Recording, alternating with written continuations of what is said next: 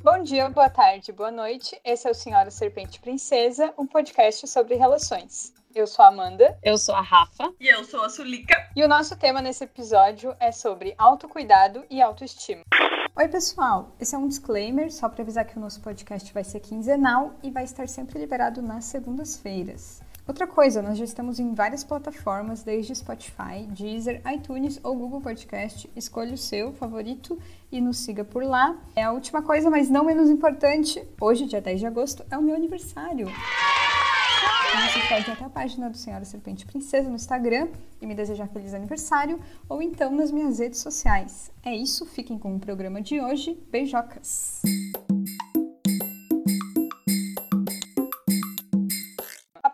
Coisa a deixar claro é sobre o que a gente não vai falar, ou seja, spa day, máscara facial, skincare coreano, óleo hidratante ou limpeza de pele. Não necessariamente porque esses itens eles não façam parte de um autocuidado ou relacionado à autoestima, mas eles ficam numa camada muito superficial. E aqui a gente acredita que olhar para esses assuntos eles têm esse viés um pouco mais profundo. Meninas, e o que é para vocês autocuidado, autoestima? Eu não sei se a gente pode criar uma definição. Vamos olhar no qual é a definição definição de autoestima e autocuidado que não seja só o que eu acho. Ah, mas eu acho legal a gente falar o que a gente acha também, porque cada um eu acho que conecta esse tema com algum aspecto mais forte. No meu caso, quando eu falo de autoestima, é engraçado, porque esse assunto é um assunto muito recorrente na minha vida agora. Na terapia, eu tô absolutamente falando sobre isso. Aqui agora vai a parte astrológica do momento, mas o meu retorno de Saturno, ele tá acontecendo agora.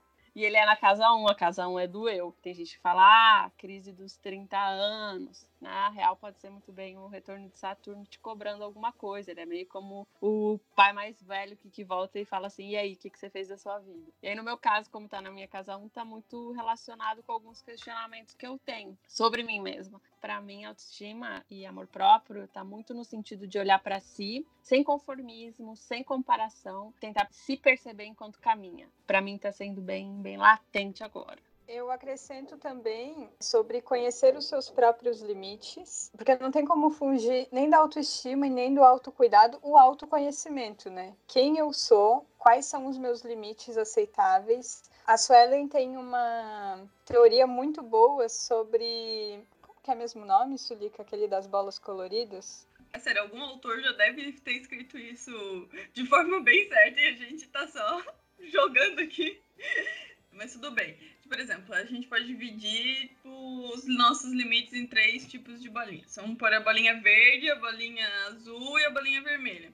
A bolinha verde são coisas que a gente. atitudes ou crenças que a gente não tem tanto apego e a gente aceita mudar muito de opinião, de experimentar coisas novas, né? Umas bolinhas azuis que chegam próximo do nosso limite são tipo as crenças, né? Se a gente quer trabalhar essas crenças, a gente acha, a gente consegue trabalhar elas, a gente consegue dar abertura e, e modificá-las. E tipo, as bolinhas vermelhas são as crenças que não, não pode encostar. Essa daqui é o que eu acredito e eu não vou mudar ou não vou aceitar que passe desse limite. Era mais ou menos isso. Por exemplo, uma das minhas bolinhas vermelhas é sobre o meu tempo comigo mesma. Não é negociável para mim não ter um tempo exclusivo comigo mesma dentro de uma relação, por exemplo.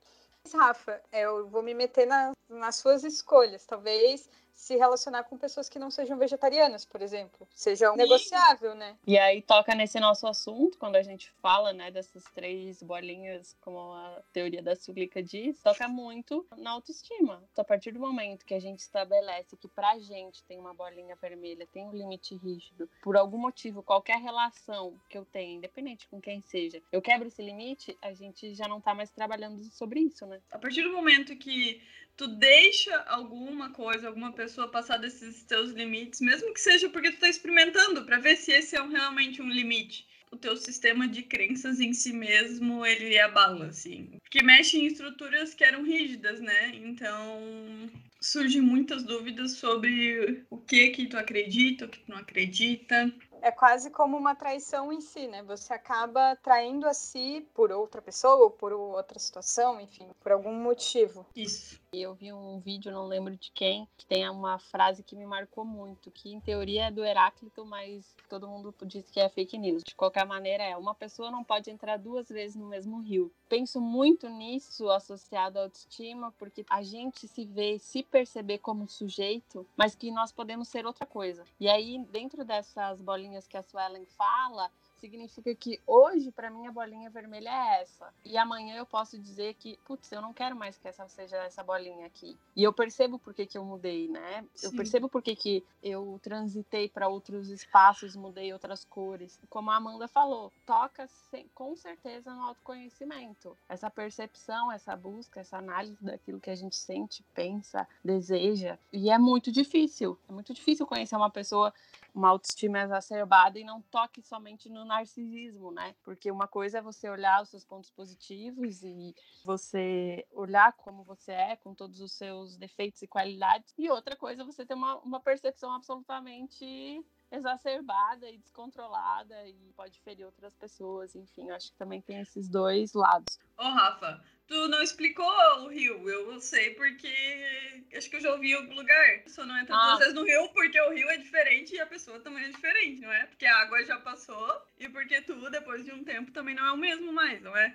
Sim, e também tem uma variação que é quanto você está dentro do rio, a cada passo que você dá, você também está mudando. A água está passando de um jeito diferente, a tua perna está em contato com a água, você sentindo aquela água, você olhando aquilo que tem ao seu redor, tudo isso muda. E é por isso que eu acho tão bonito que a gente possa passar pelos mesmos caminhos e mude as bolinhas de cor. Gravei essa frase, né, de uma pessoa não pode entrar duas vezes no mesmo rio. Eu acho que tem muito a ver também com esse tema que a gente está abordando uhum. aqui. Nossa, achei muito legal legal, não conhecia. Se fosse para a gente criar um processo do autoconhecimento, não um manual, mas talvez locais que você deve visitar para conseguir se compreender melhor. Um deles seria o pensamento dessas bolinhas rígidas e flexíveis que a Suelen citou, e depois o entendimento de que você pode mudar suas opiniões, você não precisa se apegar àquelas escolhas anteriores, aquelas decisões, desde que você faça isso por vontade própria e não por nenhuma pressão externa e sobre ser flexível consigo mesmo, né? Então, você descobre quais são os seus limites e depois você também fica se relembrando que tudo bem mudar e tudo bem não ser mais aquela pessoa. Que dentro desse aspecto é importante a gente falar da comparação, né? A comparação ela é uma inimiga, eu acho, desse processo de autoaceitação, porque quando você se coloca num espaço de comparação com outra pessoa, a gente tem milhares de outros aspectos que nos diferenciam, as nossas experiências, os nossos traumas, as nossas alegrias, o jeito que a gente vê a vida, do jeito que a gente se diverte. Enfim, é um mundo de diferença entre pessoas, né? Sobre comparação, eu tava vendo alguns vídeos sobre isso, sabe? Sobre neurociência e por que a gente faz o que a gente faz. A gente não inventou do nada se comparar. O ser humano, como um ser sociável, quando é pequeno, pelo que eu vi, né, que eu não sou especialista nisso, uma das técnicas para aprender a conviver em sociedade é a comparação. Tu olhar para né, as pessoas ao teu redor e aprender de acordo com que com que todo mundo faz. Tanto que a gente tem muitas regras, claro, escritas da sociedade, muitas regras não escritas do que a gente vê, o que é aceitável ou não. Só que o problema é quando a gente leva isso para a vida em níveis extremos. Porque em algum nível, como ser humano que vive em sociedade, a comparação ela é, é que nem ansiedade. A ansiedade também ela tem os seus benefícios. O problema é quando ela começa a se tornar um exagero. A comparação também. Nível de comparação de objetivos e, e de vida com os seus bastidores com a, o palco do outro, começa um problema gigantesco. Eu penso mais na comparação como um processo de sabotagem, de autossabotagem também individual, que a partir do momento que a gente começa a se comparar a esse padrão de beleza que é imposto pela nossa sociedade, quando a gente começa a comparar padrão de vida, a pessoa com 30 anos que já viajou para não sei aonde, que tem é, doutorado, que tem isso, aquilo, e aí a gente se coloca num espaço, ainda mais na sociedade sociedade que a gente vive, né, onde muitas pessoas ainda acreditam na meritocracia, que para mim é um absurdo, nesse contexto absolutamente desigual do Brasil, essas comparações das redes sociais e, e Davi, teu primo que fez não sei o que, e essa comparação familiar de amigos, eu acho isso muito, muito, muito problemático nesse processo de autocuidado e autoestima, porque ao invés de você fazer uma coisa sadia, muito mais teu cérebro ele vai olhar, nossa, aquela pessoa tem aquilo e eu não tenho, então eu não sou suficiente, eu não sou bom. Tem pessoas que vão olhar para isso e falar, nossa, então eu vou, vou melhorar, vou fazer isso, vou fazer aquilo. Pode ser uma inspiração para algumas pessoas. E tem uma linha muito tênue entre você se inspirar numa pessoa ou você olhar para aquilo e falar, nossa, mas eu sou muito ruim porque eu sou diferente. Tem uma tirinha que é exatamente isso, a menina se olhando como deveria ser a menina olhando um, um desenho de um artista e falando, nossa, é assim que eu quero ser, vou treinar para ser assim. A próxima tirinha é como realmente é, olhando, meu, eu nunca vou ser bom desse jeito, então não vou nem tentar. Eu acho que o ponto importante em relação à comparação é o pegando um exemplo de rede social, como você se sente vendo a foto daquela pessoa. É no sentido de como a Rafa falou, ah, isso é inspirador, ou é no sentido de quando você tá num momento parecido, você fica mal porque você queria que fosse diferente ou queria estar tá com a roupa igual daquela pessoa, e daí, claro, esse é um exemplo muito simplista, assim, né? Mas se você se sente mal, talvez esteja na hora de parar de seguir essa pessoa que você segue, tentar buscar pessoas que te inspirem de fato, ou então, o que eu acho até um pouco melhor, pessoas que te tirem da bolha para você dar uma olhada em outras realidades. E é importante a gente fazer esse recorte sempre nas nossas conversas, que nós três somos três mulheres brancas, é, classe média. classe média, né? A gente tem, tá aqui sentado numa montanha de privilégios, então óbvio que é muito fácil falar sobre qualquer coisa de comparação e principalmente corpo, biotipo e etc, porque querendo ou não, nós somos um padrão, o padrão aceitável. Então é sempre importante mostrar esse nosso recorte de, de onde a gente está saindo. Nós estamos saindo Sim. aqui de cima dessa montanha de privilégios. Exato. Mas não quer dizer também que a gente não possa discutir e debater e conversar sobre coisas, principalmente sobre Porque... autocuidado porque em muitos aspectos a gente também se pega se questionando, né? Eu acho que a gente uma questão aqui que é mútua entre nós três, sempre esse questionamento em relação ao trabalho, sou o suficiente, estou fazendo o meu melhor, o que, que eu posso fazer, onde eu quero estar, dentro do nosso âmbito de privilégios, onde a gente consegue discutir isso ao invés de outros aspectos, né? Quando a gente fala de autoestima, tá muito conectado a isso. Eu demorei muito tempo para entender isso. Para mim, sempre autoestima, sei lá, até 10 anos atrás, era absolutamente em relação ao meu corpo e como que eu me sentia dentro disso, e esse uhum. padrão de beleza, né, que é esse inalcançável. Há 10 anos atrás, o padrão de beleza era a Gisele Bündchen, entende? Não que eu acho que tenha mudado um pouco esse padrão até hoje em dia, né? Hoje a gente tem um pouco mais de espaço de discussão, a gente abriu mais esse espaço, graças a Deus, tem que abrir muito mais sobre esse aspecto, né, da gente entender o, qual que é o nosso melhor visão sobre si mesma, né, que eu acho que também é importante pensar, porque em, em certo aspecto, nós três, em algum momento da vida, a gente já passou por questões de se olhar, de não se identificar, eu ia falar que, por mais que não seja somente corpo, né? Eu acho, no, na minha bolha, eu consigo enxergar que esse é a porta de entrada para as drogas mais pesadas. é, o problema com a estética é a porta de entrada para tu entender que a autoestima não é só estética, mas que eu vejo que a maioria tipo, das minhas amigas começou a entrar nesse assunto por causa do corpo e toda a guerra contra o corpo. E daí nisso começou a entender que tem esse problema com a estética, mas nisso começou a entender o que é autoestima daí de forma geral também. Comigo foi assim, exatamente. Comigo foi assim também. Junto com as inspirações e comparações, mudando um pouco de assunto do corpo, eu quero falar um pouquinho sobre a síndrome do impostor, que eu acho, na verdade, que vale um programa específico só sobre isso. Eu tenho para mim, principalmente as mulheres, porque a gente sempre está se questionando sobre as nossas habilidades e capacidades, principalmente técnicas, e principalmente porque a gente parece que a gente tem um pouco mais de consciência de saber que não sabe de tudo. E que esse também é um outro ponto que eu acho muito libertador, sabe? Eu sei que nada sei, aquela coisa assim, cada vez que eu vivo mais, quanto mais eu faço aniversário, mais certeza eu tenho que eu não tenho nenhuma certeza que tudo pode mudar amanhã, inclusive eu e as situações. Então, isso também é libertador. É, mas assim, Amanda, eu, eu sempre tive esse pensamento. Mas, daí quando tu tá com. Tu tá misturado com as pessoas, com um monte de cara, com um monte de gente que insiste em falar tudo com toda confiança, como se fosse dono da verdade. É... Ah, e a autoestima do homem hétero, né? Queria só 10% dessa autoestima. Eu queria comprar em cápsulas.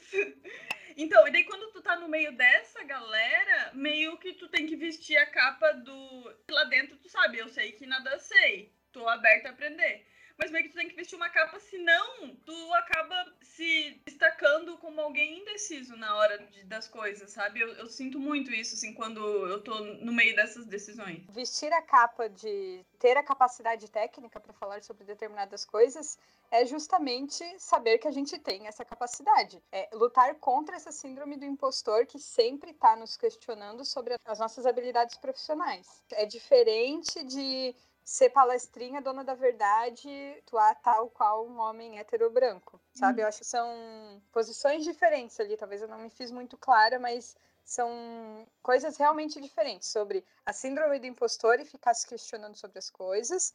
E aí um adendo que é, é uma outra coisa importante é saber que você não sabe de todas as coisas e tá tudo bem, porque não tem como saber de todas as coisas independente da área que você queira saber de todas as coisas. Eu aprendi na prática isso eu sempre tive muita insegurança em, que, né, em questão do que o que eu sei, o que eu tô falando.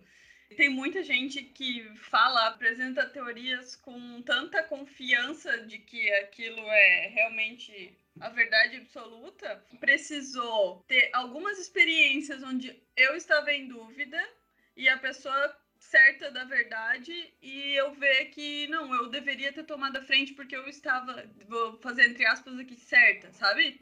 Precisei passar na prática por isso, para daí me dar confiança de saber, tá, esse eu sei que nada sei, eu sei que eu posso estar errada, mas né, eu tenho confiança no meu trabalho, de encarar isso como uma pessoa que tá falando como se fosse dona da verdade, tem, sabe, fazer uma interpretação da pessoa lá, assim, não é só porque ela tá falando como se fosse dona da verdade que ela sabe mais do que eu.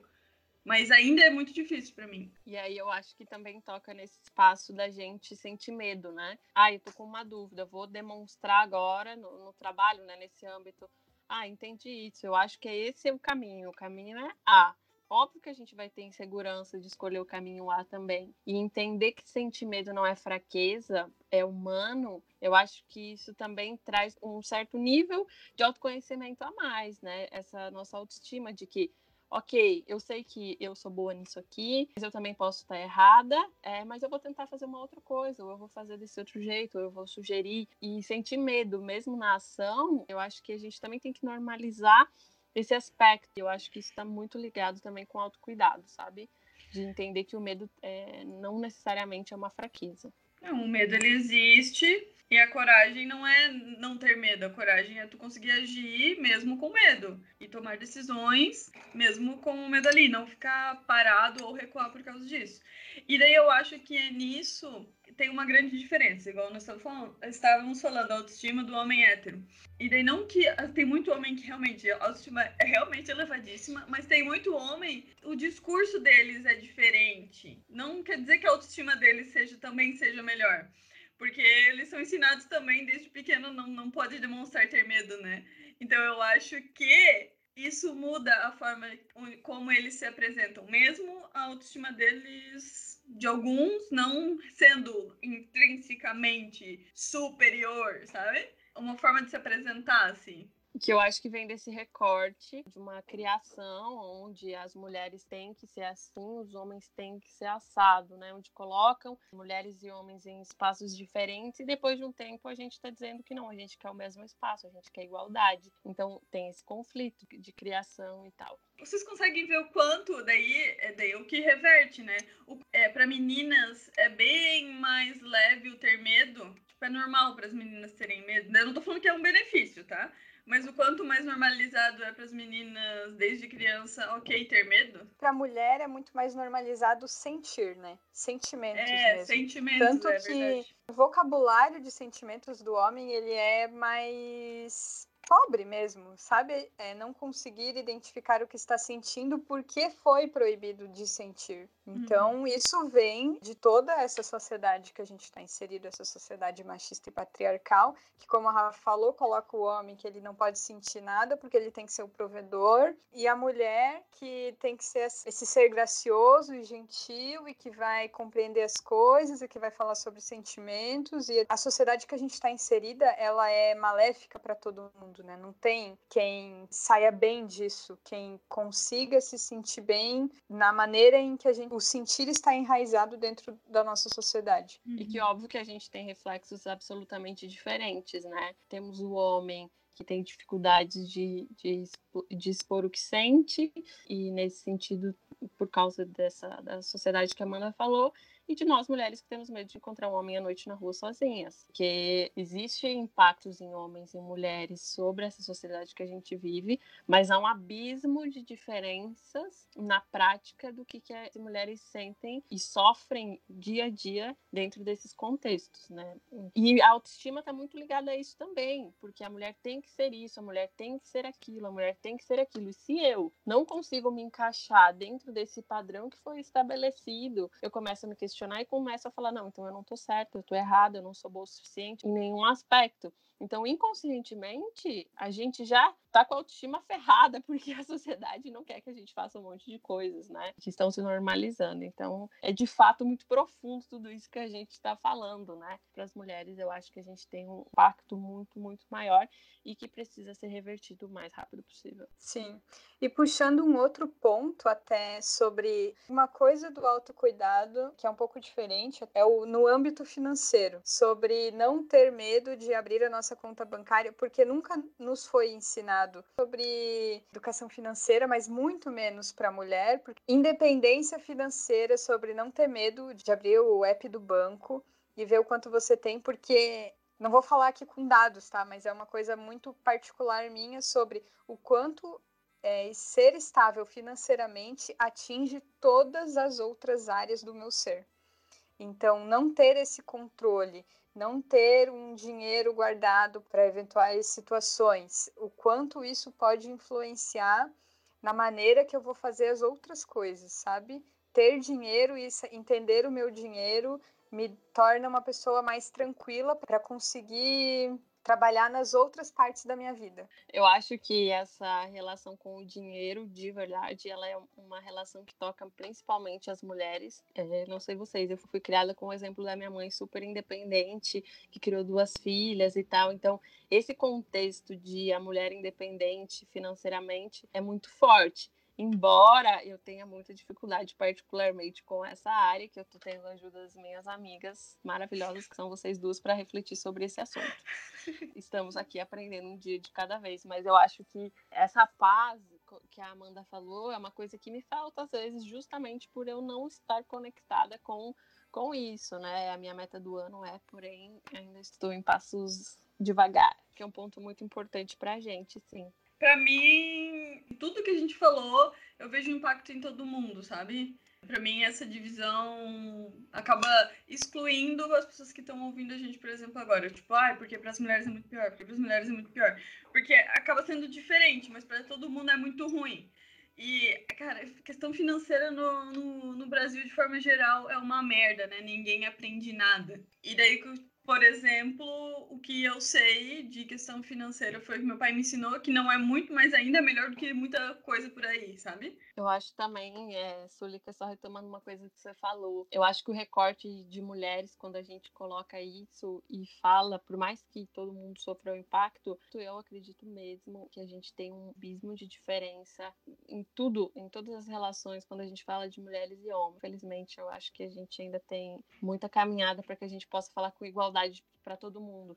Eu acho que dizer não é um ponto muito importante sobre autocuidado Exatamente. e autoestima. Eu não sei, as pessoas que eu conheço, né, dificuldades em dizer não. E a partir do momento que você tem esse, esse autoconhecimento um pouco mais profundo e você entende os seus limites, né? Aprender a dizer não também é autocuidado. Nossa, eu concordo muito, principalmente porque o não dizer não vai te sobrecarregar de N maneiras, né? Tanto pode ser de forma profissional ou de forma emocional, ou a tua agenda vai ficar lotada com coisas que talvez tu não queira estar fazendo tu vai se perdendo nesse meio. Acho que isso também está muito conectado com o nosso ponto um que a gente conversou sobre conhecer os nossos limites. Só que o dizer não é o ato de tudo isso, né? É você uhum. entender quais são os seus limites e ter coragem para falar não. A ação, e, né? E aí é o ponto. Realmente, se alguém tiver um cursinho intensivo, pode mandar, pois eu faria assim. Faço com certeza. Eu tô lendo o livro Essencialismo, todo mundo indica. Eu tenho minhas ressalvas sobre esse livro, porque parece uma seita, como se tu tivesse que agir totalmente de acordo com os princípios do essencialismo, o essencialista e o não essencialista. Daí eu tenho, sabe, algumas ressalvas quanto a levar ao pé da letra tudo. Daí tirando essas ressalvas, ele tá falando coisas super positivas, que é você ter, né, tem que ter autoconhecimento, você tem que ter pensado nos seus propósitos e no porquê você quer, o que você quer, o porquê você quer as coisas. E a partir daí você tem que falar não, porque para chegar nos seus objetivos, tu tem que abrir mão de outros. E é aí que tu vai falar não. Ele fala muito sobre isso. No começo do livro, ele dá um exemplo sobre como o cara perdeu o parto do filho porque ele tinha uma reunião para mim é tão óbvio isso, né? O que, que tipo, ah, quais são suas prioridades na vida, mas pelo jeito, não é só esse cara que perdeu parte do pelo jeito, tem um monte de gente que não tem as prioridades alinhadas na vida, né? Então, talvez realmente precise alguém ter escrito que identifique suas prioridades e diga não para outras. Eu tenho um ex-chefe meu que ele sempre falava que o óbvio precisa ser dito, porque Exato. o óbvio para mim não é óbvio para o amiguinho ali. Exato. É, Pelo jeito, falar para alguém que o parto do seu filho é muito importante em uma reunião que não deu em nada, talvez não seja tão importante e precise ser dito. Bom, a gente já passou por conhecer os nossos limites, ser flexível, inspirações positivas, é, a grama do vizinho ser sempre mais verde e isso não ser muito bom, sobre a possibilidade de sentir e sobre cuidar da sua grana depois disso tudo, dessa grande jornada que estamos aí vivendo. O que vocês fazem de maneira prática para cuidar de si? Eu vou não. começar então falando um pouquinho do que eu faço. E foi engraçado porque não é nada tá escrito numa lista. Eu simplesmente parei para pensar quais são as coisas que eu faço que estão atreladas a isso. Eu acho que o item número um é terapia. Terapia para mim é o que mais modifica, o que mais me ajuda nesse percurso de entender quem eu sou e, e, todos esses pontos que são conectados comigo e como que eu vou trabalhar eles. Então, para mim, terapia. Eu cozinho também, para mim, cozinhar, é, abrir um vinho, colocar uma música, para mim isso é absolutamente autocuidado. E conversar com os meus amigos e dentro da minha relação sobre o sentir em si, né? Como eu me sinto, como eu não me sinto, de, em discutir esses espaços, abrir esse espaço para que as outras pessoas possam falar é, de mim e, e, eu poder construir esse, essa visão pela visão dos outros, porque isso é uma coisa que me ajuda, porque eu tenho um pouco de dificuldade de conseguir me, me enxergar em certos aspectos, e quando alguém, alguma pessoa que está dentro da minha roda, né, uma pessoa que me conhece intimamente, não estou falando que o, a pessoa lá aleatória falar, mas eu acho que quando uma pessoa que está ali nesse, nessa, no meu círculo, que me conhece intimamente, ela se abre para falar alguma coisa sobre mim, eu acho que isso é uma oportunidade de crescimento de autocuidado muito grande, que é esse ouvir. Gente, agora eu vou falar uma coisa que a gente queria fugir, mas quando eu faço as minhas unhas, eu amo fazer as unhas, eu amo pintar a unha. E eu acho que esse é um momento de autocuidado para mim que eu fico feliz. E por último, quando eu ouço música e quando eu tenho faço alguma leitura que eu gosto bastante, eu também me sinto me abraçando e eu acho que, que é uma coisa que eu gosto muito de fazer e que me aproxima de mim mesma. Tá, eu vou falar das coisas que eu faço. A primeira delas é terapia. claro, agora a minha terapia, né? Acho que eu fiquei, fiz dois anos e meio constante, agora dei uma pausa, pretendo voltar depois. É, a terapia eu fui por causa da questão alimentar e estética, que eu, meu corpo tava pirando, já minha cabeça estava entrando em parafuso por causa da, da questão estética. Daí eu fui pra terapia e lá eu descobri quase todos os meus problemas giram em torno de autoestima. De não achar que eu sou suficiente para nada. Daí vem coisa de criança, lá de criancinha, assim, ó. Isso é, foi implantado, assim, lá de pequenininho. E de que eu, é, eu não pertenço aos lugares. E como a gente falou antes, é, aqui é um recorte branca de olho azul, privilegiada, e mesmo assim, sabe, sempre estética ok, sempre achava que tava ruim, assim, coisa de cabeça mesmo, né? A terapia daí começou a trabalhar isso. O que eu faço agora são coisas que não são tão físicas, como cuidar das vozes dentro da minha cabeça que eram ditadores e generais. Elas eram muito rígidas, as vozes dentro da minha cabeça. Muito, muito, muito rígidas. E as piores coisas que alguém pode falar para mim não precisava, porque eu já com certeza eu já pensei. Então, praticar, daí, sabe, ficar em silêncio. Quando tô, tô com alguma situação, ficar em silêncio. Parece que eu sou uma idiota, assim, parada. Mas é realmente fazer um trabalho mental, às vezes até escrever, para tentar ter mais autocompreensão, autogentileza, fazer menos comparação, entender. Eu tá até escrito um monte de post-it aqui na minha frente, sabe? E focar mais né, nos pontos positivos, tá fazendo exercício de escrever ponto positivo em papel, fazendo exercício de hum, escrever, cara, escrever assim, escrever bastante coisa, daí conversar também, acaba que a gente acaba conversando com entre amigos, né, sobre. Ah, depois eu indico daí o curso que eu tô fazendo, um curso que eu tô fazendo que, tá, que toca em quase tudo que a gente falou aqui. Ali fala muito sobre profissão, mas tá, toca em todos esses pontos. Uma das questões sobre autoestima que mais me impactou foi falar não para algumas situações muito importantes ou de situações que tu quer deixar para lá porque elas te incomodam e tu vai lá e bate de frente mesmo assim para falar sobre, sabe? Não é fácil, mas isso é o que eu vejo que eu faço que mais me afeta, assim. Daí de, de questões pequenas que faz no dia a dia, elas mudam demais, que tem hora que eu gosto de desenhar, tem hora que eu não suporto. Tem hora que eu gosto de ouvir podcast, tem hora que eu não, sabe, que eu gosto de ouvir música, dançar.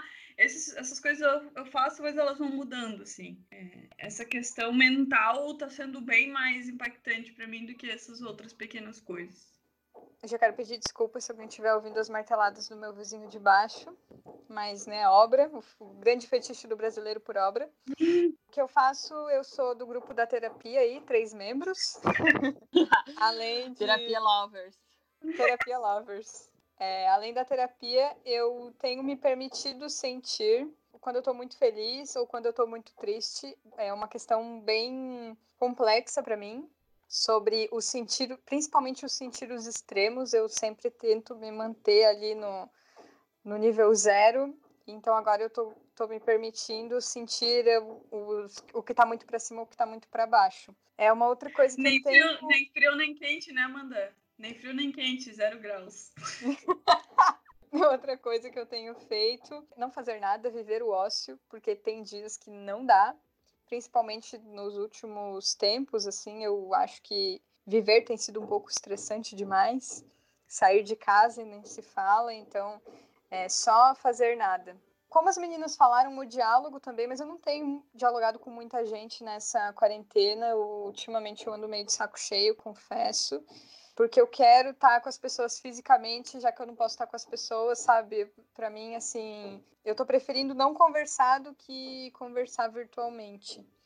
É uma outra coisa que eu tenho feito para mim é exercício físico. Não é pela parte estética da coisa. Eu tenho vitiligo, que é um, uma doença autoimune. Então eu realmente eu preciso fazer exercícios e eu nunca dei muita bola para isso.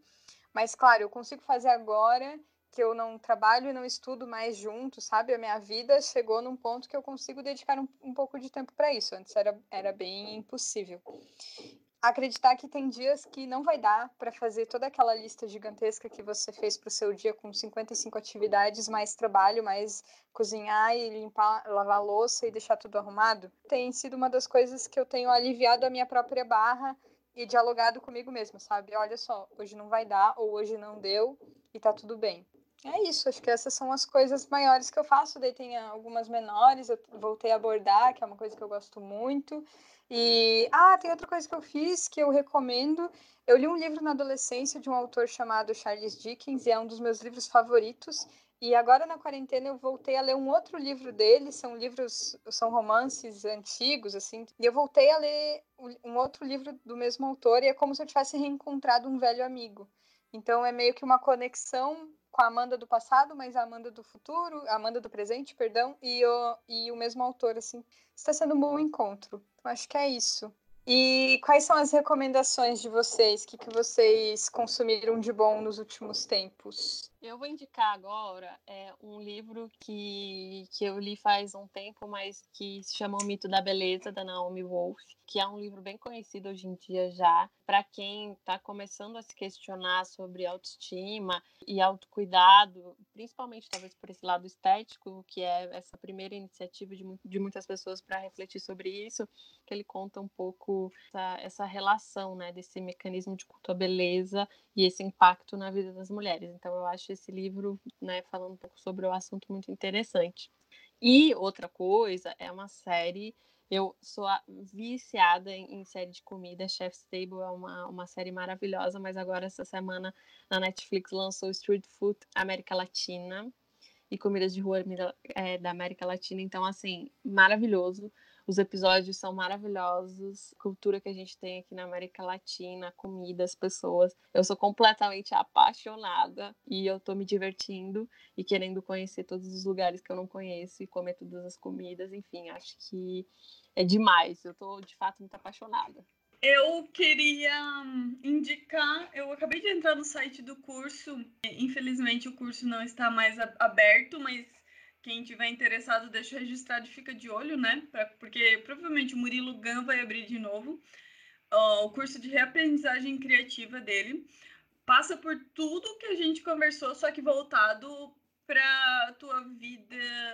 Nossa, bem que ele fala de uma vida criativa. Uma vida criativa e ele passa por tudo, por comparação, por questão daí de autoestima, isso tudo é, é o início para depois tu meio que tu aprende a desbloquear a tua criatividade, porque normalmente quando a gente é pequeno a gente tem um processo criativo muito muito fácil acesso e depois a gente vai bloqueando isso quando a gente fica mais velho. Então, tudo que a gente falou aqui, eu tô vendo lá, mas isso aqui voltado mais assim para a parte profissional e mas vale, vale a pena dar de aplicar para as duas coisas. Então fica de olho que quem sabe daqui a pouco ele abre de novo. Eu vou dar três dicas, mas eu prometo que é rapidinho. A primeira é o canal da Nath Finanças, porque é finança descomplicada e coisa simples. É, é realmente o óbvio da finança, mas é muito legal. A segunda coisa é um episódio do Mamilos chamado Liberte Seu Corpo. A principal coisa que eu mais gosto nesse episódio é que elas falam que você só viveu até agora e você tem todas essas cicatrizes por causa do seu corpo. Então, por é, mais complicado que seja a sua relação com ele, foi ele que te trouxe até aqui e quantas coisas boas você já não viveu com ele e também quantas coisas ruins você não viveu e superou. Então, acho que é, é, esse episódio é muito foda, recomendo mesmo. E a terceira coisa é veja um pouco menos de notícia e leia um pouco menos de notícia, se informe um pouco menos. Está muito pesado demais para todo mundo. Com a maioria das pessoas que eu tenho falado, isso tem feito bastante bem, assim. Eu queria adicionar algo à minha dica, que é fazer a revisão das suas redes sociais. No meu caso, eu já não uso Facebook faz tempo, eu tenho um Twitter que é só de besteira, mas o Instagram é a rede que mais influencia negativamente, assim, no dia a dia. Eu já tinha feito uma revisão alguns anos atrás por essa questão de estética e fui para outros tipos de conteúdo, mas ainda assim, agora estou passando por de novo uma DR com o Instagram do que que eu faço com ele.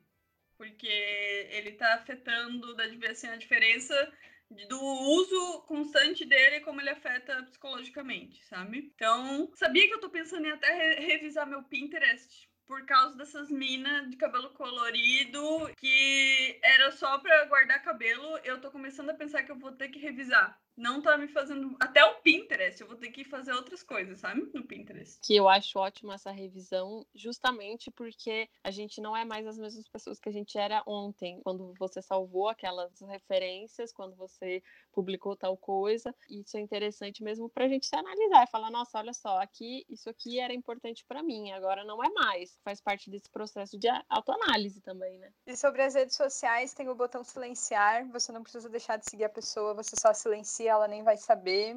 Use e abuse, esse botão é muito diplomático, vale a pena, em qualquer rede social.